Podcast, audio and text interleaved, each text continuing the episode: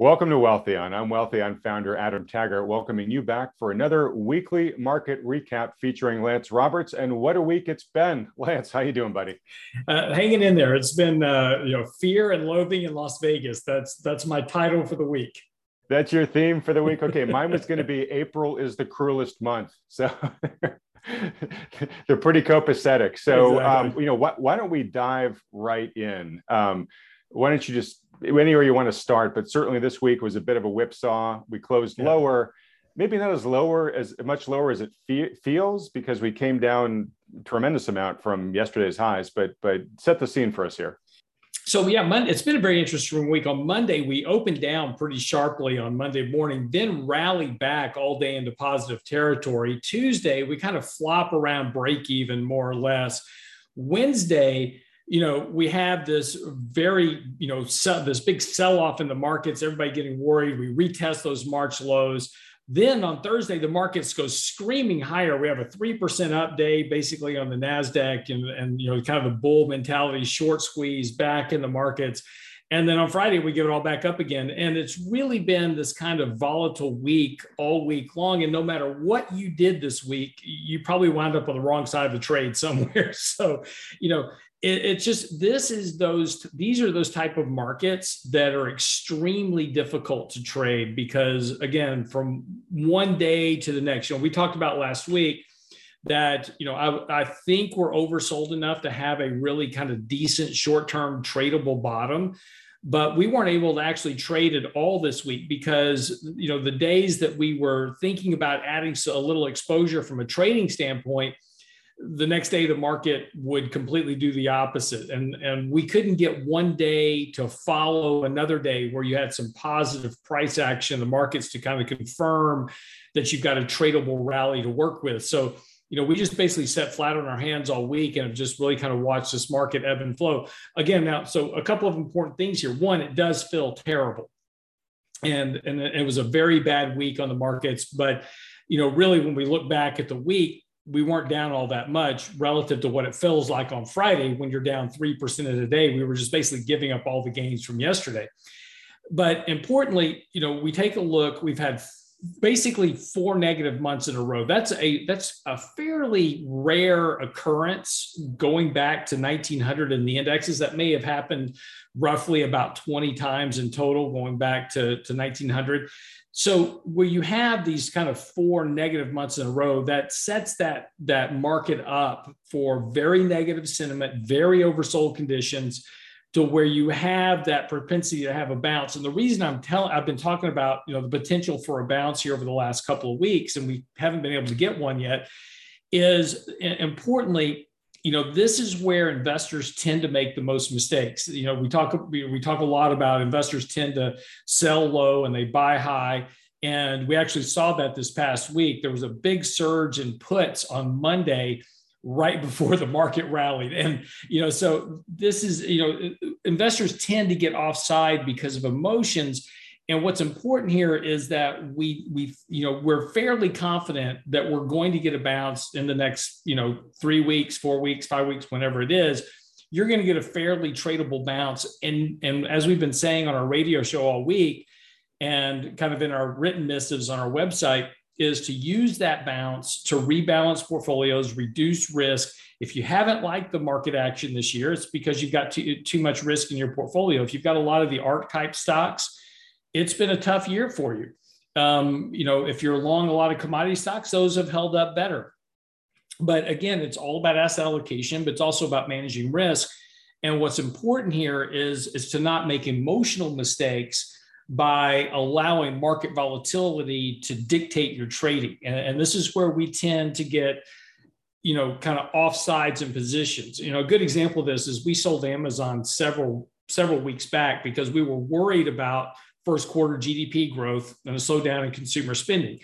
And that's what showed up in their earnings report. Now, you know, look, their earnings weren't great, but I'm not sure it's worth 15% off the stock price in one day. I mean, this is still a company that that you know is is dominant in its space and while it looks like today that you know Amazon is dead, you don't want to own it, there's going to be a buying opportunity in Amazon you know somewhere. I just don't know where that price is but this is that opportunity where you start looking for companies that go on sale. And i'm not i'm not saying that amazon's on sale today. They're still kind of overvalued but i'm using an example because it was just such a big drawdown for one day. But facebook i hate facebook. We talked about this on the show before. Just from their entire structure, the way they're set up, the, the whole disinformation process that they push. You know, we, we can go through all the personal political biases with Facebook, but that stock is down 47% from its peak. The valuation on that company is becoming much more compelling. And so this is where we've got to set aside some of those motions and say, look, is this company going to zero or not? See, that's the first question. And there's a lot of companies that we can make the case for. Carvana is a good example of a company that could potentially go to zero.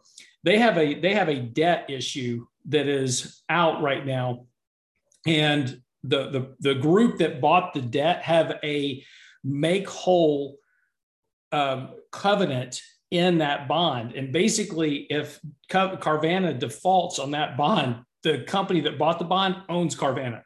So, you know, th- that's a company you don't want to be invested in. That has the potential to go to zero. There's a lot of other companies out there, Apple, Microsoft, Google, in that kind of in that FANG space that's getting hit now. These generals are finally kind of getting their licks that are not going to go to zero. They're still dominant in their space, but we could see them trading at much at, much better valuation. So this is that opportunity to have. That's why we've been sitting on cash now for most of this year, waiting for that opportunity to try to buy stuff a lot cheaper. And we're getting there. We're just not there yet. I know that's a long-winded answer to your question, though. Sorry. No, no, no, no. It's actually I think super useful in sort of explaining the action that's happening this week and putting it into the right context. Um, just a little bit of additional context. Um, you mentioned that in the equity markets, relatively rare to see the first four months of the, the year down the way they are here.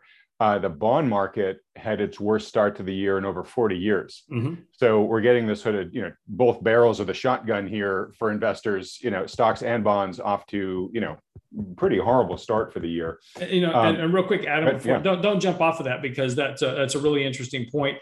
I was doing an interview today with Charles Payne on Fox Business, and right before I came on, he showed a chart of the number of times that both the bond market and the stock market have had as bad of years as they are right now. And those, there's only been three other times in history. One of those was 2009, the other two were back in the 70s. The, it is a very big rarity that you have both bonds and stocks selling off in such an environment. And again you know if if you take a look at the equivalency of where we're selling off in both bonds and stocks and and, and adam we talked about the bond market and the fact that you've had one of the largest drawdowns in the bond markets in recorded history.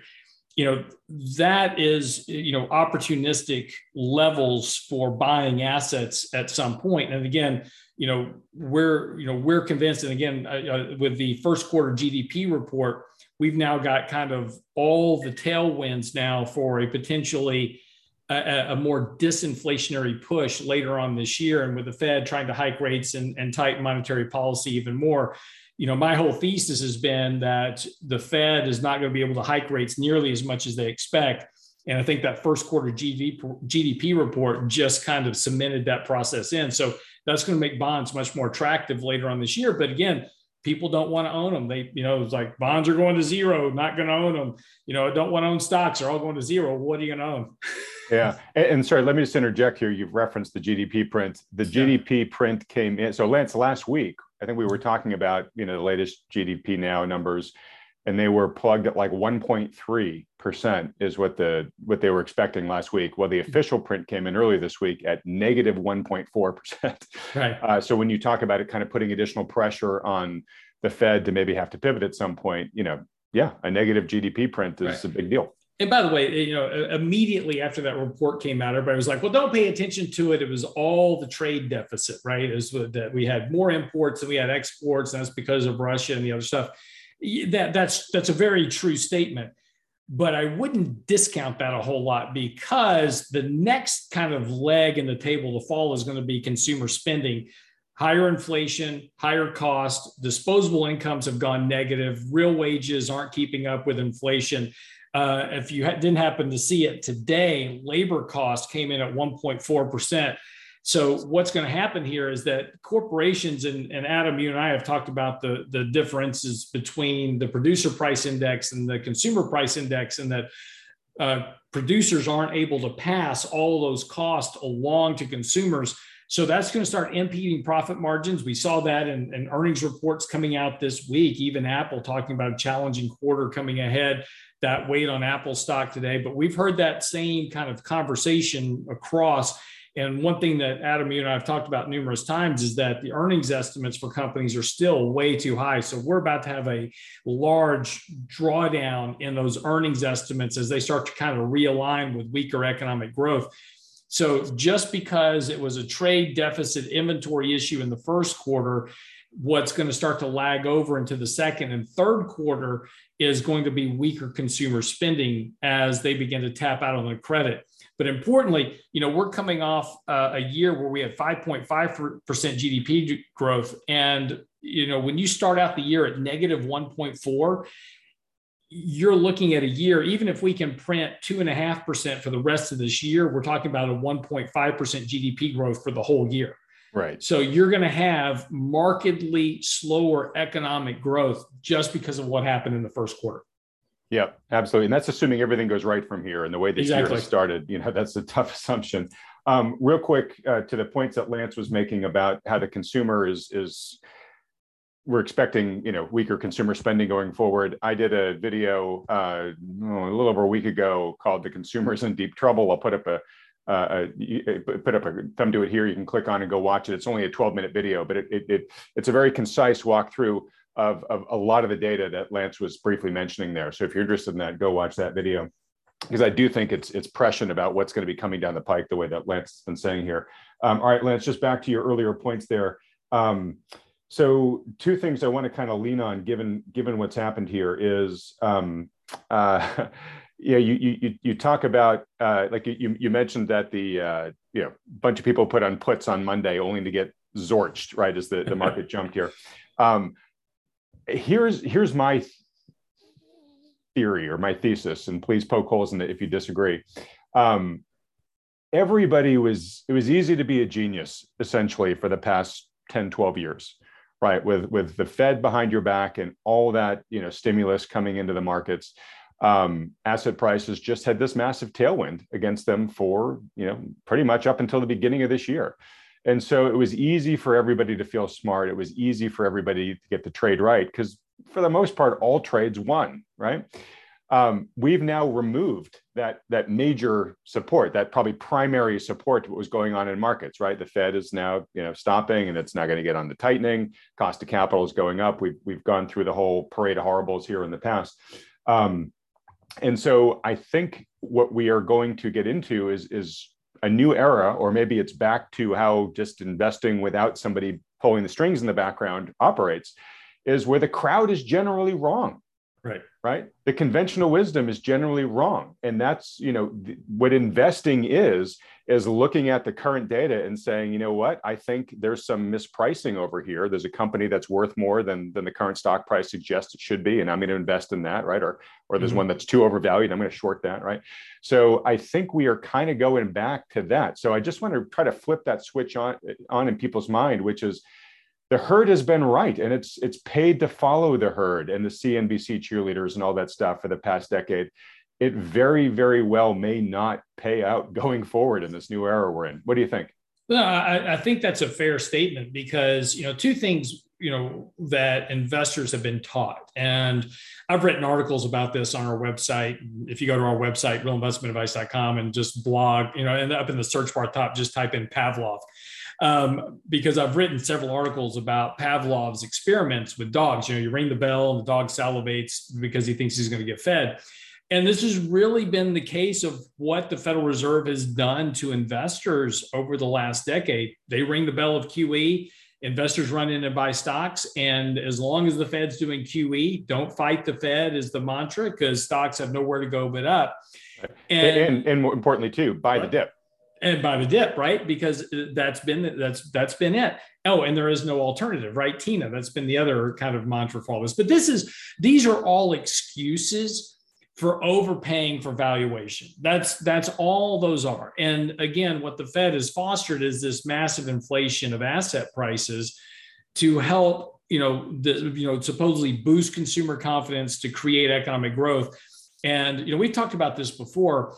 Over the course of the last uh, decade, from 2009 to present, the Federal Reserve and the government at all have injected $43 trillion of liquidity into the markets via HAMP, HARP, TARP, um, you know, all the different bailout programs, the Federal Reserve's QE, uh, you know, the, the, the checks to households, lump it all in there, $43 trillion. Now, for $43 trillion, what did we get in terms of cumulative GDP growth during that time frame?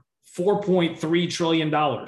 So, you know, you're looking at spending roughly, you know, 10, 11 dollars of government debt funded money to get $1 worth of economic growth. And that's just not sustainable in any world. You know, we talked a little bit last week about the currency devaluation in Japan and what's going on, the dollar surging here.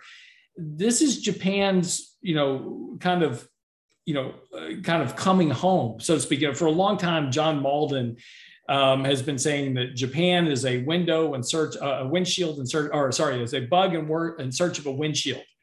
And you know, and I think Japan has finally gotten there. The, the the JGB can't come off of zero. They can't have higher interest rates because of their debt. They can't run higher rates of inflation because of their debt then and as a consequence they have very low rates of economic growth and they're having to continually buy assets in the markets just trying to keep things afloat. But again that's all they're doing is just keeping things afloat. They're not making things any better. You take a look at the the young people living in japan and their economic status is terrible. You know you think it's bad here you know and, and, and i kind of laugh here because you know, we've talked about this before, Adam, that, you know, the, the average person in America makes about $30,000 a year, kind of on average. The average median income is about 50. But if you're making $30,000 a year, you're in the top 1% of income worldwide. People in Japan would love to make $30,000 a year. They would be ecstatic. They could move out of the one bedroom apartment they're sharing with 12 people. You know, that's, you know, there's a huge differential between the wealth that's been generated in the US versus other countries. And we've taken that for granted. And we've leveraged all that with debt. And the problem with all this debt that we've leveraged up is that now the bill is coming due, unfortunately, economically speaking. So every time rates go up, it's going to create an economic slowdown, exactly what we saw in the first quarter, exactly what we're going to see the rest of this year. Rates can't go up much. If the Fed hikes rates too much, they're going to cause a credit issue. And this is just the culmination of just a decade of this massive monetary experiment that has now gone awry. And, and to your point, you know, can the Fed come in and ring the QE bell? They will. Later this year, we're going to be back to doing QE. I don't know if it's going to be in August or in September or in January of next year, but we'll be doing QE all over again. We'll be bailing out assets. The Fed will be buying whatever they're buying. But it's going to require an even bigger lift than it was last time. It's going to require more government debt issuance than it did last time. It's going to require more checks to households than last time. And again, we can kick the can down the road a bit, but every time we stop these processes, we're going to be right back to where we are now with markets starting to stumble, the economy running towards recession very quickly. And the question is, is at some point, when does that monetary intervention become ineffective? In other words, the markets just say, I don't care you're doing it. I'm still going to sell off. And, and again, that's that's ultimately going to be the question. I don't have the answer for it, but that's where we're headed to. Japan is there. The question will be when do we get there? Yeah, and, and if I can just flag um, something from the conversation I just had the other day with Bill Fleckenstein, because it is a bit of a point of difference with you, um, Lance, um, where Bill thinks that um, uh, if the Fed pivots, uh, he doesn't see yields going down. he sees them going up because he thinks that's going to be the bond market basically the fed basically losing the bond market's confidence. The bond market's going to say you know what? You guys don't know how to control this inflation. You guys are going to run this this train fully off the rails if you you know continue with this you know continued easing. And sort of the way that you're saying you know they'll do it but it's it's going to have a bad ending right? So he sort of thinks that um, or doesn't sort of think he does think that if uh, if the fed comes out and pivots uh, it's going to lose the bond market, and at least on the on, on the far end of the curve, uh, rates are going to get away from the Fed. You know, I don't it, know, it, but it's just yeah, going to be interesting to see. it, it, could be the case. History says that's not going to happen, and the reason is, and, and again, the reason is ultimately when we go back to the the basic nut of how financial markets operate.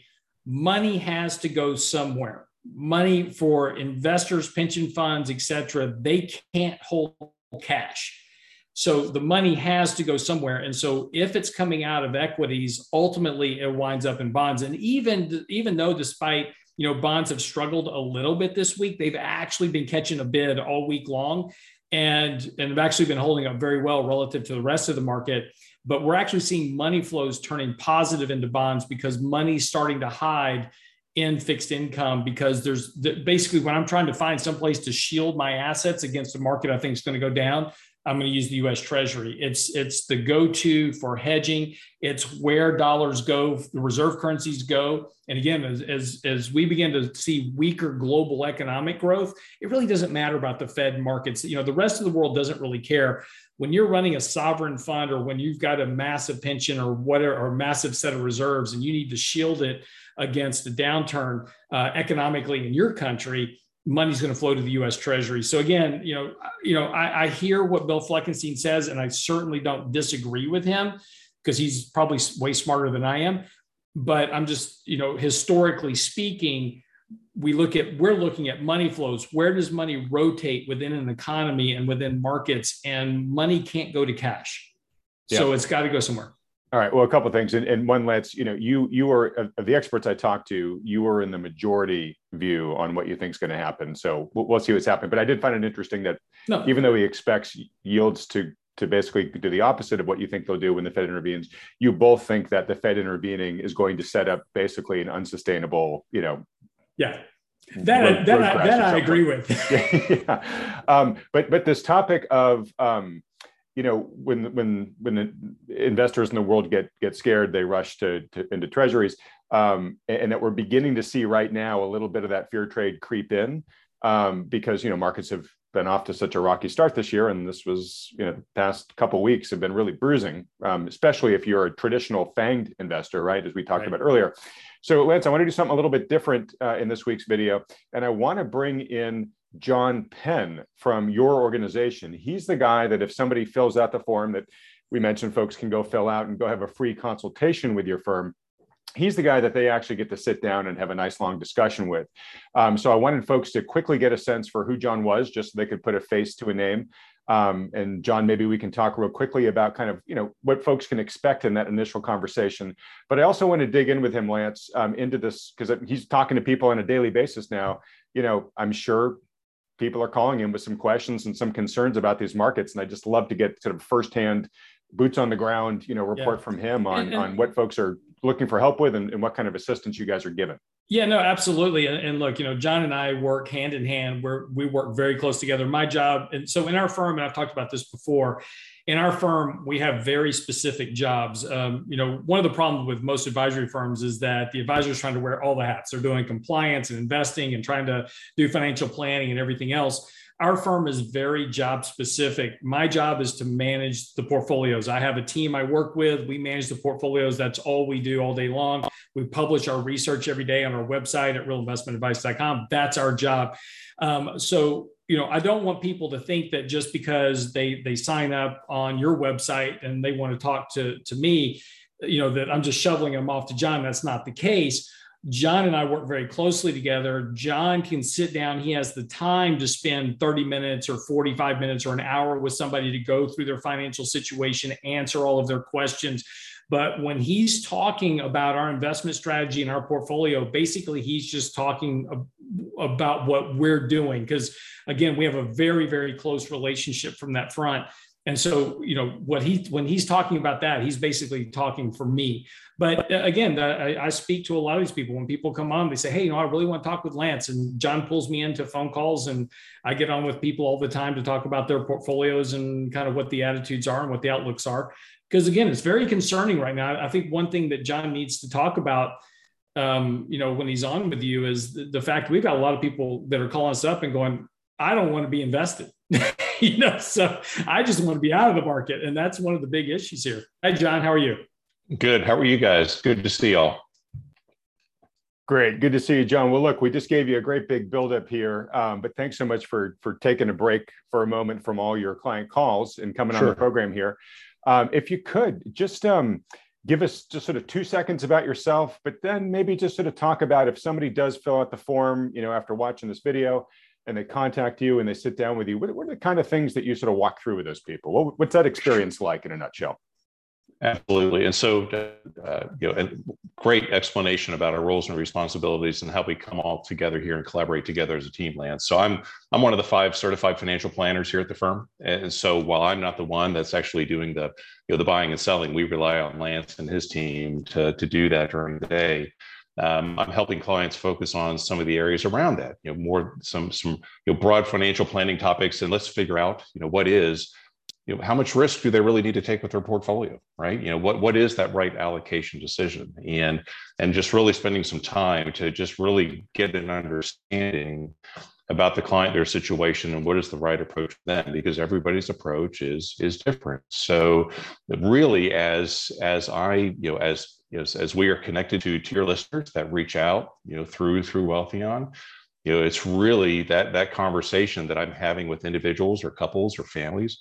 It's it's really just more of a discovery conversation. It's just it's I'm very fortunate to be able to have a little peek into their life, and they're willing to share, you know, um, you know about their financial situation with me you know, I talk a little bit about our firm and our approach and what we do, and it's just a it's just a very you know easy conversation just to get an idea of where they are with things, where do they want to go, and and what is the path that makes the most sense for them, really. All right, great. And, you know, John, I've gotten to know you over the past couple of months. Um, you're a very conscientious and very sort of you know client oriented kind of guy. Uh, and uh, part of me wanted just to have you on here so folks could see you and actually, you know, see that for themselves. Um, yeah. But I exist. I were, yeah, I'm here. Yeah. yeah. As, as, Lance and I were saying earlier, um, my assumption, certainly from the emails that I'm getting, the comments that I'm seeing on YouTube, and I think Lance is getting the same thing. You know, people are understandably kind of concerned about where markets are headed right now. Um, mm. So, you know, John, I'd be curious, and Lance, feel free to chime in here. But you know, what, what do you kind of say to somebody who, you know, picks up the phone, calls you, and says, you know, I want to protect my wealth, but I'm I'm really worried right now. Um, and Lance, you and I were talking before we turned the recording on here, and you know, we've talked a lot in the past about how oftentimes emotions are the investor's worst enemy, and when prices are going down uh, people tend to not want to buy, right? Understandably. Um, but of course, that's when the better values generally are at lower prices, right? And people get excited and they want to buy them when prices are raging, and that's the whole FOMO danger, right? So uh, I'm just curious, what kind of counsel are you giving those people who are calling you right now and saying, "I really want to do something with my money to to position myself to grow wealth in the long run, but I'm nervous that the markets are coming down right now." Yeah, it's it's uh, just you know that's such a great question because that is a lot of the concerns that I know you know I'm, myself and my colleagues here that that, we're all hearing right now, uh, and and it, really my answer is that it doesn't have to be an all or none decision, right? It's you know what uh, you know is there a way where we can help them? You know what is what does that investment strategy look like? And you know we do not have to just deploy assets all overnight you know into into the market. We can we can take our time here depending upon what is the, the overall risk tolerance of, of that individual client. So there's Lance has talked about how we are handling onboarding portfolios and how we're introducing cash into the market. And that resonates you know, with me and it's the same approach. And I'm meeting with somebody, the, the, the approach to them might be different for somebody else, but it all goes back to just you know what is the amount of risk that is really appropriate for that client and and a lot of it comes down to looking at some you know longer term financial planning too in other words let me have a really good understanding of of where that person or family is now and where they want to go and over time, you know, what is that rate of return that they need to earn over time for that plan to be successful? And success, success looks different from one person to the next. That could be, hey, John, we just don't want to outlive our assets, right?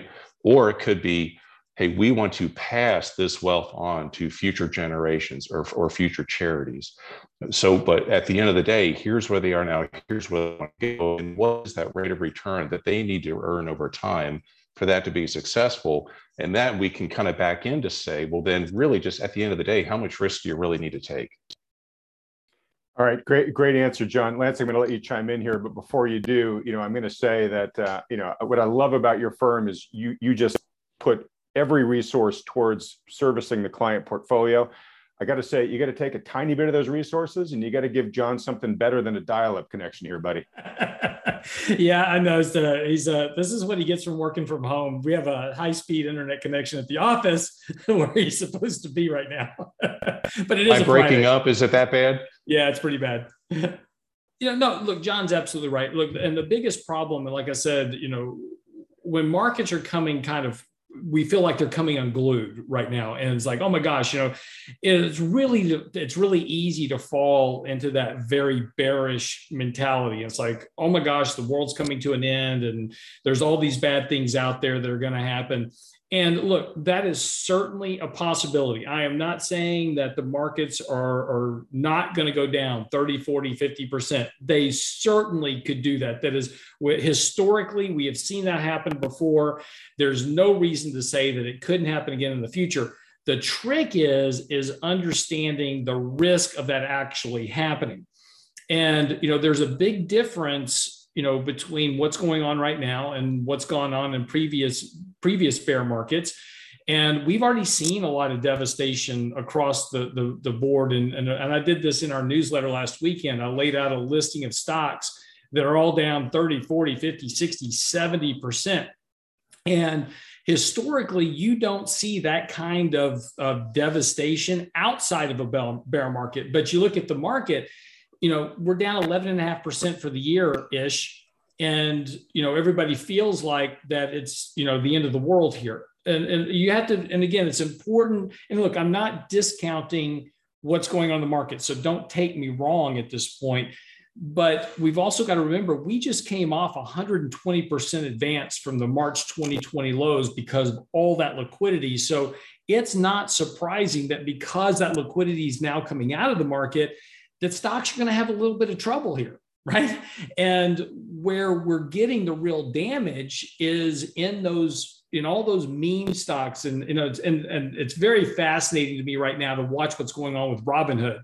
Uh, you know that's the the trading app that all the millennials were flocking to and they were the yolo retail traders you know you only live once and you got to buy all these stocks and they're all going to the moon rocket ship rocket ship rocket ship and you know, we, we, you and I have talked about this before. Written articles on it, talking about this always ends the same way. And you know, we saw this back in 1999. All the young investors at that point, E-Trade was kind of the online trading platform, and all the young retail traders, the old boomers don't get it. You know, Warren Buffett was like driving Dead's old Pontiac. And surprisingly enough, Warren Buffett's kicking everybody's ass right now. So, you know, it's just that move back to normality. And what we're seeing come out of the market is basically the old saying that a man with experience meets a man with money. The man with money leaves with experience. The man with experience leaves with the money. That's what's happening in the market. That's all that's happening in the market right now. So the important thing, this is what John and I work on, you know, consistently with clients is making sure that we are the ones on that experience side that we're capturing and have the ability to capture you know that money as it becomes available because there's a lot of opportunities being developed here but we've got to be willing to step in and start buying those. We may not be at the bottom yet but we want to be there somewhere between getting to the bottom or coming out of the bottom. We want to have those assets deployed so that's where we can actually make some money Okay, great, great point. And I think maybe we're opening the door on today's rant, and I want to just open it a crack, oh, and, and, and and we'll we'll get into it once we let John head on out here. But um, uh, it's sort of on the term of the, of the malinvestment, you know, that that that all that intervention, all that can kicking that we've been doing, we've talked about for many years, yep. uh, has built up here. And you know, you're sort of talking about it, or one of the ways in which you were just talking about it is, you know, the YOLO crowd, right? So we we have. I fear we're creating a lost generation of investors, or, or specifically a lost generation that does not know how to invest, right? So we we've taken the millennials and the Gen Z, and we basically said we're not going to give you any return for saving, right? So mm-hmm. there's there's no incentive to save. We've forced you to basically become speculators. And so, understandably, they went and speculated in the hottest, biggest lottery tickets they could find, and initially developed the muscles of like, oh, the more money I put into GameStop or Dogecoin or whatever, you know, I make money, right? So that's how they've learned to quote unquote invest and as you know you were just saying we know how that story ends and we're beginning to sort of see yeah. you know the the last chapter of that the third act um, and so we're going to end up having you know some millennials here that are going to be in their early 40s that have never really known or learned the rules of true investing so I, if, you, if you, want to join that rant with me, great. Let's let's let's no no save it because yeah, we're going to get all over that because we were going to throw the fire movement right into the middle of that whole thing too. Okay, excellent. Yes, let's do that. Um, but where I want to go with it and bring John back in here is something that's weighing increasingly heavy, heavily on me, and it's why I did that that consumers in trouble video that I talked about earlier. Um, is you know it's it's regular people that become the collateral damage of all this malinvestment, right? Because as it unwinds, you know it has to be purged from the system. Either the bad debts get defaulted upon, or you know the currency gets inflated away or wh- whatever but usually you know it ends in slower economic growth like we were talking about and you know the issue the repercussions of that is that people get laid off right, right. and so my fear is that i do think we're, head- we're heading towards recession and i think that we are going the probability is is not low that we're going to be going through a period where people who have been accustomed to a, a 10 year stretch that we've just had of sort of artificially extended prosperity is going to morph into having to pay the piper where you know people are going to have a lot less opportunity than they've had and they're probably going to lose as they've just done this year you know parts of their retirement savings and then they're going to be losing some percentage will be losing their income or at least you know the potential income earning uh, the potential earning power they have right now and that to me you know it, weigh, it weighs heavily on me and so um, i am sure that a lot of people who are viewing feel this same anxiety in their guts. And that's probably something that they're talking about when they call you, John, where they say, look, can, can you help me not be collateral damage to what I think is going to happen here? John, I see you nodding as I'm saying this. So I just want to give you a chance to chime in on this. Yeah, every everybody's situation is is unique, and that is a concern that that I hear um, every day, uh, just about you know what what does the path forward what does the future look like and how can how can we protect ourselves from you know catastrophic loss? You know, you know we're it, it, it, sorry to interrupt i want to keep going but if you can in your answer talk to how can you as a financial advisor work with people to help help them answer this question? Yeah and a lot of it boils down to at the end of the day just how much risk do they really need to take right? What is you know what is their personal situation? You know it, you know what is the right ratio of them for you know to stock investments to to bond investments? You know how much are they how much are they able to save and put away into their retirement plans? And what is the better retirement plan for them? Is it is it pre-tax 401ks or is it you know contributing after tax dollars to the roth? Is it better to pay some taxes now versus who knows what tax rates will be in the future. So it's really a combination of all of those things. And you know and what is the amount of money that they do need to keep in cash in savings? I know it's not earning anything right now. I know your real return is negative but it's nice to have a cushion uh, set off to the side where no matter what happens you you can you can pull from that if need be. If if if somebody in their family loses their job or you have a reduction in income there's there's plenty there's a cash bucket there that you can pull from. And what is the right amount? Let's look at their expenses and figure that out. And let's set that aside first perhaps before we even start an investment strategy. So it's a little bit of a combination of everything. Great. And, and john i'm just going to repeat a little bit of that just because you were breaking up a little bit. I want to make sure folks caught what you said but it, it sounds like you said is you're saying hey we've actually got a process here even a model if you will. And what we do is we have a a very information oriented intake with somebody to get all their information and their goals and their risk tolerance and all that type of stuff and then we uh, we basically start doing a lot of sensitivity analysis. Okay, well, what if what if we dial this up, dial this down? What if you decide you need to retire earlier? What if this costs more than you're expecting? That type of stuff. Okay, you're nodding as I'm saying this. All right, yeah, Lance, I see you smirking, so I'm going to let you chime in here. Well, no, I want to I want to add one thing here too because John brings up a great point. I'm about to mention a four-letter word to investing that people automatically dismiss, and there is a large contingent of individuals that really need to consider this four-letter word. It's called an annuity. And the immediately, like I said, as soon as you mention the word annuity, there's people who go, "Oh no, no, no, I'm not doing an annuity."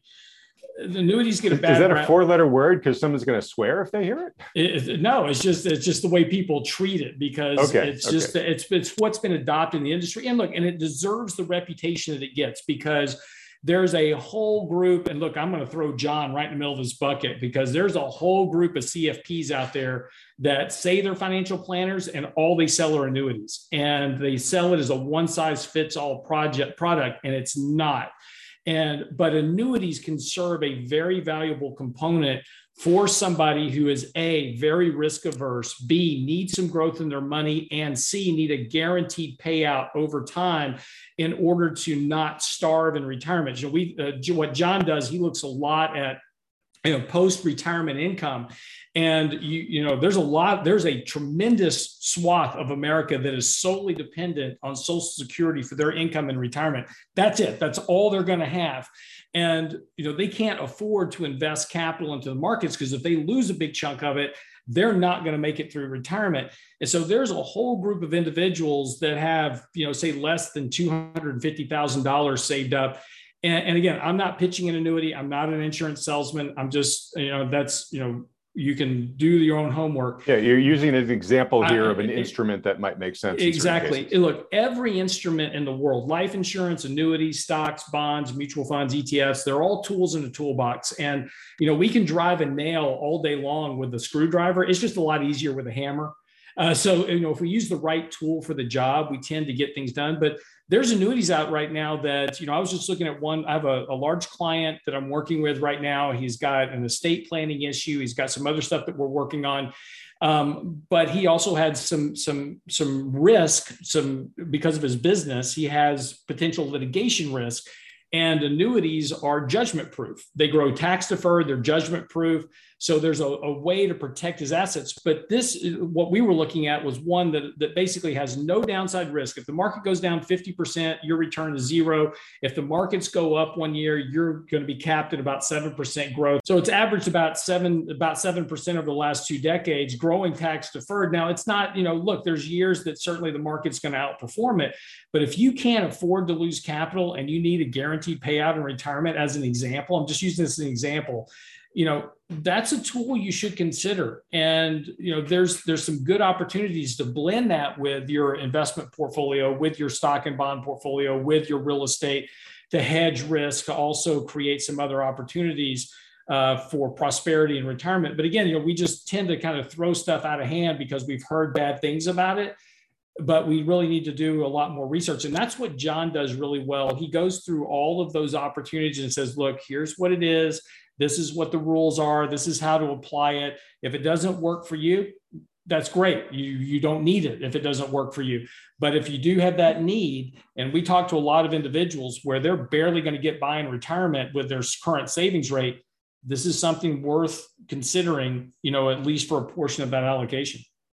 All right, great. Thanks. All right. Um, there's several more things that I want to get to here left yeah. in the video. So, John, I know you've got another client call coming up in just a couple minutes. So, we'll, we'll free you to do that. Um, real quick, let you say anything you might want to say in parting, but thanks so much for coming on here. I wanted folks to be able to see you, get to meet you. Um, let's do it again soon, actually, too, when we just get you a little bit of a clearer connection so folks can see your handsome face there. But thanks so much for coming on, John. Thanks, John. Really appreciate it. Thank you, guys.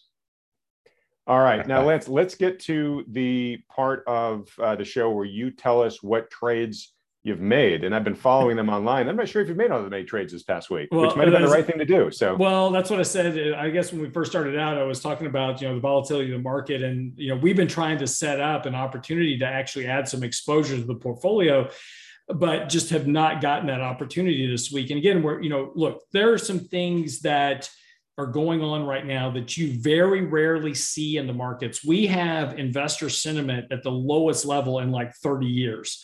Um, we have investor positioning uh, really kind of across the board, very underweight equities. That is at levels that are normally consistent with bear market bottoms, not you know the beginning of a bear market. So there's so much negativity built up into the market that there is a and again i want to be clear i'm not saying we're about to have the next great leg of the bull market here but we've had four negative months in a row. That's that's now have there been periods in history where we've had five months in a row that are negative? Yes. Has there been periods in history where we have had six months in a row negative? Yes. Has there ever been a period where we've had seven months in a row that have been negative? No and so the point is, is that markets don't just go down. And the, the point here is that as investors, you know, we're looking for two, two opportunities here. One, a tradable rally that we can make a little bit of money with, and two, a tradable rally that we can then rebalance risk in our portfolio. lighten up a little bit. Yeah. yeah. Lighten up a little bit, shift some positions around. And again, if I'm right, now here's here's another thing for you if I'm right and that we're going to move, and, and the first quarter GDP print was not just an anomaly, it was actually a, a, a warning sign.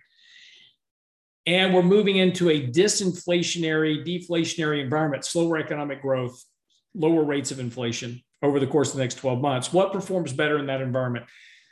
Small caps, mid caps, international emerging markets really underperform in that environment because the global economy is slowing faster than the US economy.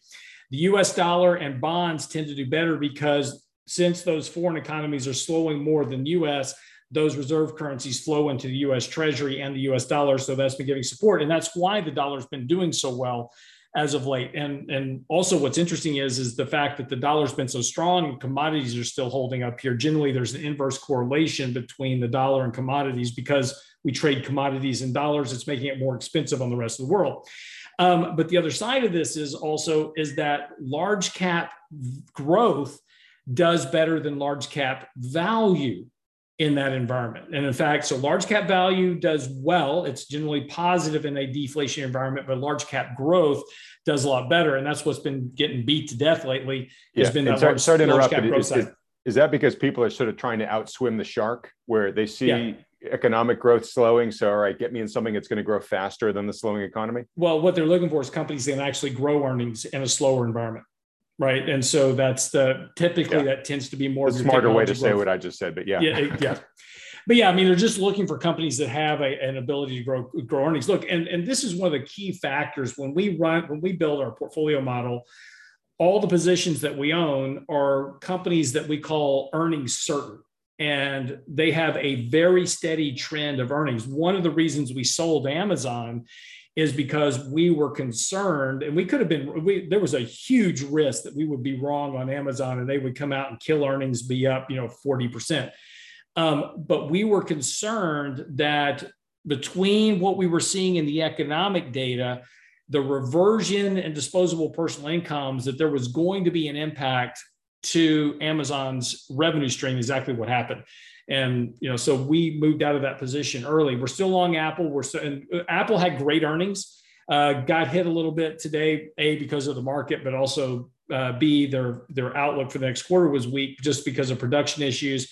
I think that's a you know that's something that'll get resolved, but they they continue to print money, and the most important thing is is stock buybacks. So, you know, the the more that company, I look, you, you and I had a huge rant about the illegality of stock buybacks and, and I should say the immorality of stock buybacks. We went through all that, but let's not forget that stock buybacks have accounted for almost 100% of the net asset buying in the markets over the last five years. So just because you hate the sharks doesn't mean you can't swim with the sharks. And, right. You, you, you, know, you, you, go to war with the army you have, you invest for the market you have. Exactly. Exactly. And, and that's, and so, yeah, so we, we look for those earnings certain, we look for buybacks, we look for dividends. And that's really what constructs are uh, the, kind of the backbone of the portfolio for right now. Okay, so um, I'm just going to ask about TLT for one minute because mm-hmm. we get asked about it all the time now because we've been talking about it so much. Um, TLT looks like it was well, I think you said it hung in there well for the week. It was yeah. fairly flat, which I think, given the kind of week it could have been for bonds, we're probably all saying, "Phew." Um, yeah. I guess my question for you is: Have you, has your outlook changed at all? I'm, I'm going to guess it hasn't, but I'll give you a chance to react to yeah. that. Uh, and then, secondly, you know, you were talking at one point a few weeks back about how the market was um, over. I, I want to say maybe it looked over. It looked short term overbought but you were you were saying if it can stay up here, uh, it's it's going to work off the overbought nature and maybe poise itself to to rise again. Mm-hmm. Um, uh, is is there a potential worry that TLT could do the inverse of that, which it get it's been super oversold, as you've said, you know, multiple standard deviations oversold. Yep. But if it lingers here for for another month or two, could you start getting a little nervous that uh, it's worked off the oversold part and maybe could go down again? Yeah. So so look, as as with all things in the markets, right? There's there's two components to positions. One is you know our short-term thesis of you know what's going on, and then there's the long-term thesis, and those are two very different things. Um, you know, with the markets as an example, and let's, let's start with that. So this was about three weeks ago. The markets have, have come down to where we are now, right? We were touching these March lows. Markets were very oversold and we said look we're looking for a tradable rally here. We got that. Um, on that rally we reduced our exposure to some of the we'd added some stocks at the lows. We sold them as as the market ran up. And then that to your point we were kind of gyrating up and down along that 50 day moving average and really kind of holding support. That's where we said, look, if we can hang in here long enough to work off that overbought condition, we can have a, a, a, another shot at potentially making a move higher in April or May because we're still in the seasonally strong period of the year. Well, that didn't happen, obviously. And when we broke that 50 day moving average and broke that support, that immediately took us right back to the, the March lows, which is something we talked about in our daily commentary early this week. So that's where we are now. Now, same thing can happen in bonds but there's a little bit of a difference between where bonds are and stocks. Where bonds are, and again, that's a function of rates. And stocks can move up or down, and they have an impact on consumer psychology, right? I don't want to spend money because I'm losing too much in my portfolio. Okay. That's one thing. The problem with bonds are is that that's a function of rates, debt, and leverage. So if interest rates are going to go higher from here, pushing bonds lower. We're going to have to contend with the fact that higher rates are going to have even a bigger impact on economic growth. So at some point, rates hit that, that buckle point to where you create a credit related event. You get defaults, you get no housing sales, you get you know a, a reversion in, in, in debt markets somewhere. You know, but that's just the rates have a very big impact on the overall economy. And, and the speed at which rates have risen is one of the faster periods in history. And every period in history where you've had a very big, sharp spike in rates on a year over year rate of change basis, you've had some type of recession, economic event, or crisis or bear market. So, um, you know, could rates go higher from here? Absolutely. Rates could absolutely go higher from here, maybe three, maybe three and a half percent. And oh, oh, my gosh, we're back to where we were in 2018 on rates.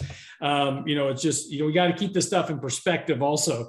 Um, you know, so yes, we could get all the way back to where 10 year treasury rates were back in, in 2018, but the economy can't withstand rates at where they were in 2018 because debt is greater. We have more debt today than we had in 2018. We had $5 trillion of debt in 2020. So, you know, that alone is just another consequence that rates are going to have to play with. So, again, yes, rates could go higher here, but the long term thesis is still the same, which is when we get to a recession, when we get to disinflation and deflation, rates will come down because there's a correlation between rates, economic growth, wage growth, and the economy. All right, give me a short answer here because I got three more things, and I want to keep us from being here for like two more hours because uh, I went way long last time. Liar. Um, do you expect to be buying more of TLT anytime in the near future? Yes. Yeah. Okay. So right. So right now we have a what we call so in our portfolio we run the portfolio. We talked about position sizing before. Yeah. And that's where every position portfolio has a maximum size and a minimum size, and we can overweight or underweight a position relative to the risk we're going to take. Right now, we're at what we call portfolio target weight. but we have the ability to overweight that position. So, yes, at some point, we are looking for the opportunity to take our shorter end maturity. So, we have a lot of our bond portfolio in floating rate treasuries and shorter duration treasuries. Um, and those will be moved to the long end duration. So we'll wind up overweighting the long duration in our portfolio uh, for the capital appreciation that we'll get from falling rates. Awesome. Okay. So um, I'm going to move on from that real quick. Three things I got to plow through here, folks. Um, I'm, I'm going to get to who's coming up on this channel next on our regular interview programs because we're getting a great lineup built here. Uh, and then I want to close on the the rant. Uh, it might have to be a mini rant this week, Lance, but I do want to get to that. Before I do, I very quickly just want to highlight for those of you like me uh, who generally are always behind the curve when it comes to getting uh, the important women in your life a Mother's Day gift. So a reminder, Mother's Day is coming up in a week. If you're watching this, um, and I was talking with Gina Love, who's the uh, founder and CEO of Auvere.com, because her firm and mine share investors. Um, she has a really interesting concept. Um, she makes uh, precious uh, jewelry out of precious metals, um, out of out of 24 karat precious metals. They also have a couple of 22 karat ones, but, but really it's it's it's for, for, for it, it's a dream gift for a guy like me, right? Where I like precious metals as an investment, right? That's why I'm buying them, right? Now my wife doesn't like the fact that I'm buying gold and it's in some form that's stored somewhere that she can't appreciate. she would much rather I buy the gold form of jewelry. Um, and so that's what Auvere does is it takes precious metal or you know investment grade precious metals, makes jewelry out of them. And there are a couple of companies that have done this. I've you know been around the block for you know 15 years or so as a precious metal investor. And the companies I've seen in the past that have done this, the jewelry kind of looks a little bit like a kindergartner made it. I mean, it, it, it's not the highest quality design. What's really cool about what Gina does is she approaches it from a design standpoint. So it's it's the kind of jewelry that you know most women would be very happy, and, and there's some stuff there for guys too. Uh, you know, to be seen out wearing. It's it's a real showpiece. So, anyways, she has been kind enough to create a discount offer for the Wealthion audience. Uh, she says she actually doesn't do this for many other audiences. Um, and the discount code is AU Wealth 10, all one word. Uh, I'll put that up on the screen as I say this here. Um, but if you have any interest, go check out their site. If you see anything you like, make sure you use that AU Wealth 10 discount code and you'll get 10% off. And if you do it before May 3rd, I believe they can, they guarantee they can get it to you for Mother's Day and even if you do it after that, they have some expedited uh, abilities as well. Gina was telling me. But anyways, hopefully I just saved some spouses uh, from having a uh, the, the, kind of Mother's Days that I've had too many of, where I show up looking very sheepish because I didn't get something nice enough in time. Um, all right, moving on from that, let me tell you who's coming up on this channel uh, in the next couple weeks. So next week we have Joe Saluzzi to talk about um, high frequency trading algos. Uh, in my conversation this past week with Bill Fleckenstein, it came up. Fleck said, You know what? I really don't have a lot of expertise here. You should get somebody who knows this well. And I said, I know somebody who knows it well. And the response from you viewers was, Yes, please get that guy on. So we're getting him on next Tuesday. Following him, we have Nicholas Gerli. We're going to talk about the housing market and go deep into the data on what the current data is telling us of where housing is headed. I then have Michael Every from Rabobank, um, who is one of the favorites of the folks that I interview on this program. Uh, so he'll be coming back on, giving us his latest. That should be great. Um, the following week, I have locked in a senior uh, researcher at the Dallas Federal Reserve who, believe it or not, just published a report about uh, a bubble in the housing market. I actually can't believe these words have have uh, been written by a current sitting Fed senior researcher. Uh, but we're going to have him come in and talk to us about the data that he's uh, that that he used to put that report together. And then the last is kind of a big tease, Lance. Uh, I cannot share the name right now, but I have landed a very big Wall Street name. Um, I also get turned down from time to time. I got turned down by Sam Zell this week, unfortunately. He was very polite about it, left the door open to maybe coming on at some point in the future. But the person who said yes is of that caliber name. So um, I'll let you all sort of twist in that tease, uh, but that's going to be an interview happening mid-May. So just wanted to let you folks know we got a lot coming up in the next couple of weeks here. All right, Lance, in our last couple of minutes here, let's get back to our little rant. We call it a mini rant.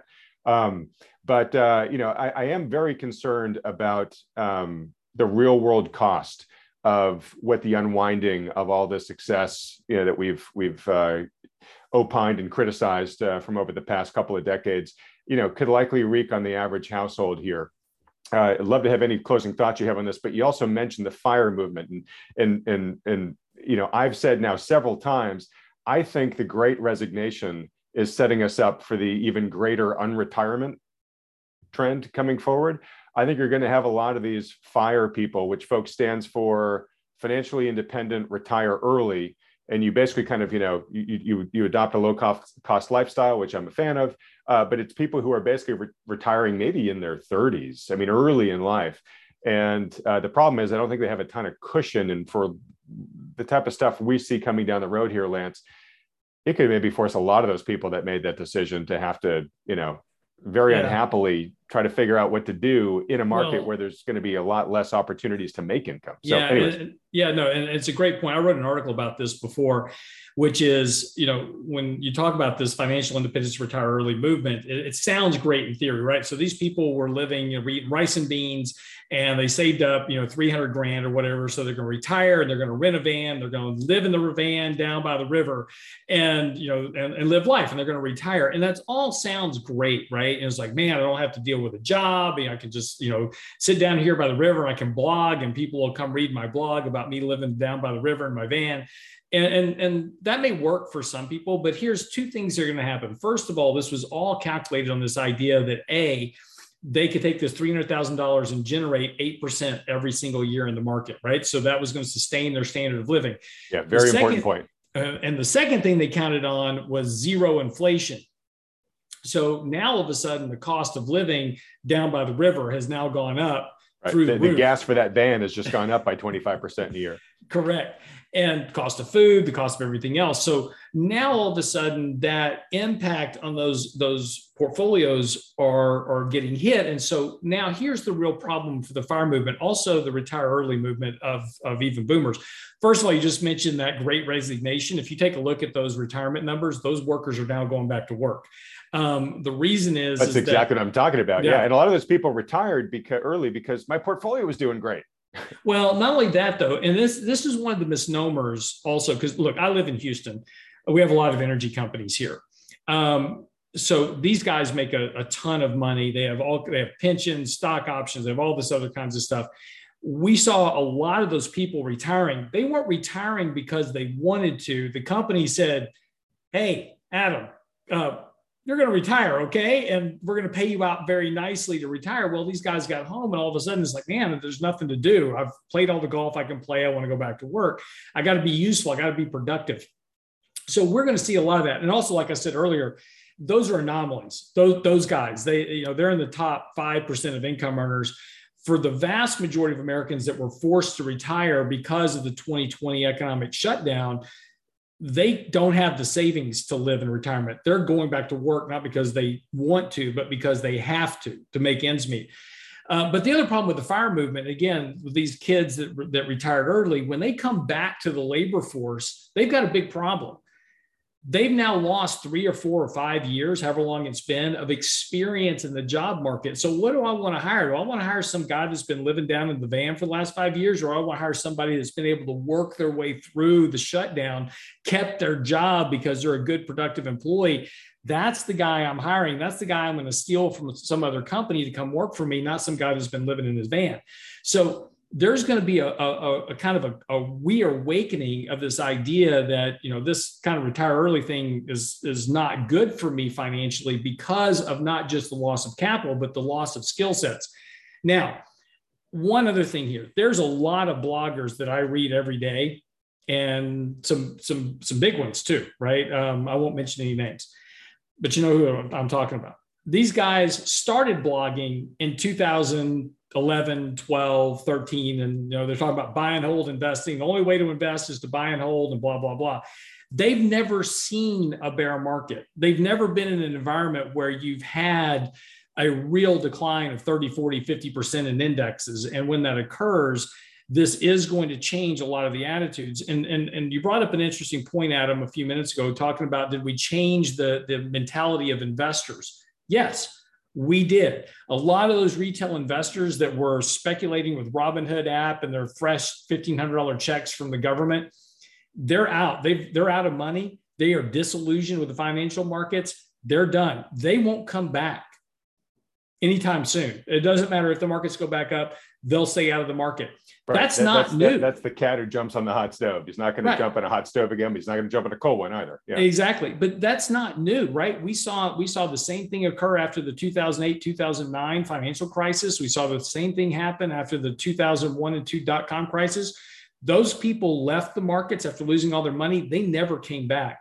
And that's why I'm, I'm writing an article right now.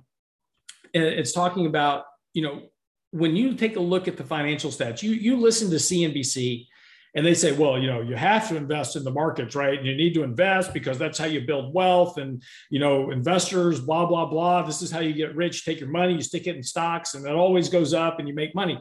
If that's true, then explain to me how, after three of the most significant bull markets on record since 1980, I mean, 1980 to 2000, you had a massive bull market. 2003 to 2008, big bull market, not as big as the first one. And then you had 2009 to 2021, the by all stretches, by all measures, the biggest bull market in US history. And 80% of people don't have money to make ends meet. I mean, it, it, that just goes to tell you what happens to investors consistently throughout markets. And these cycles continue to wipe out investors. The only people that survive this are people that can stay the course, have a discipline, weather the ups and downs a bit, you know, manage that risk, but not make these all in, all out decisions because that's what winds up destroying wealth. Yeah, no, agreed. Um, and this d- discussion for a different day, yep. there, there, also is a bit of the wealth inequality that's been driven by, you know. Oh yeah, well, yeah, that's you, but, you and I won't art, we won't disagree on that. We won't disagree, and we don't have time to crack that one open. Um, Next week, well, look, look, my my my my my. I, am sorry. I agree with everything you said, and, and I'm I do feel for that lost generation and the fire people, you know, they, they retired early. Um, but I will say my my greatest sympathies are with I think sort of the average view of this program because they skew a little bit older, right? Mm-hmm. These are people that are are either now you know early in retirement or almost there, right? And and my fear is is that if if what I think could happen is is it's going to be like you know you're in your last couple of paces of the marathon, you're almost at the finish line, and then all of a sudden you see the finish line just move way out ahead of you. And I shouldn't laugh as I say that; it's more gallows humor. Um, so, anyways, we don't have we got to wrap things up here, but yeah. we did the other week when we were on here, Lance. We asked the audience if they like to have uh, you bring on some of the guys from your shop who are the personal finance gurus, and and you you you just done a um, a uh, personal finance conference uh, in the real world. And we talked about maybe you bringing those guys on and sharing some of that material with the folks here. Yep. So um, the interest was very strong. Um, clearly, you and I care a lot about you know what we're talking about here today in terms of trying to help people not become roadkill and to actually be able to successfully retire. So, uh, folks watching, I will commit to working with Lance to getting a date where one of these uh, weekly market recaps we bring those guys in and it's mostly dedicated to retirement planning so yep Absolutely. With that said, folks, um, if you'd like to see that happen, and if you're enjoying these weekly market recaps, please do me a favor, support this channel by hitting the like button and then clicking on the red subscribe button below, as well as that little bell icon right next to it. And Lance, always a highlight of the week doing this with you. Um, who knows what this next week's going to bring, but whatever it does, you and I will be deconstructing it on this program next week. Thanks so much for joining me and everybody else. Thanks so much for watching.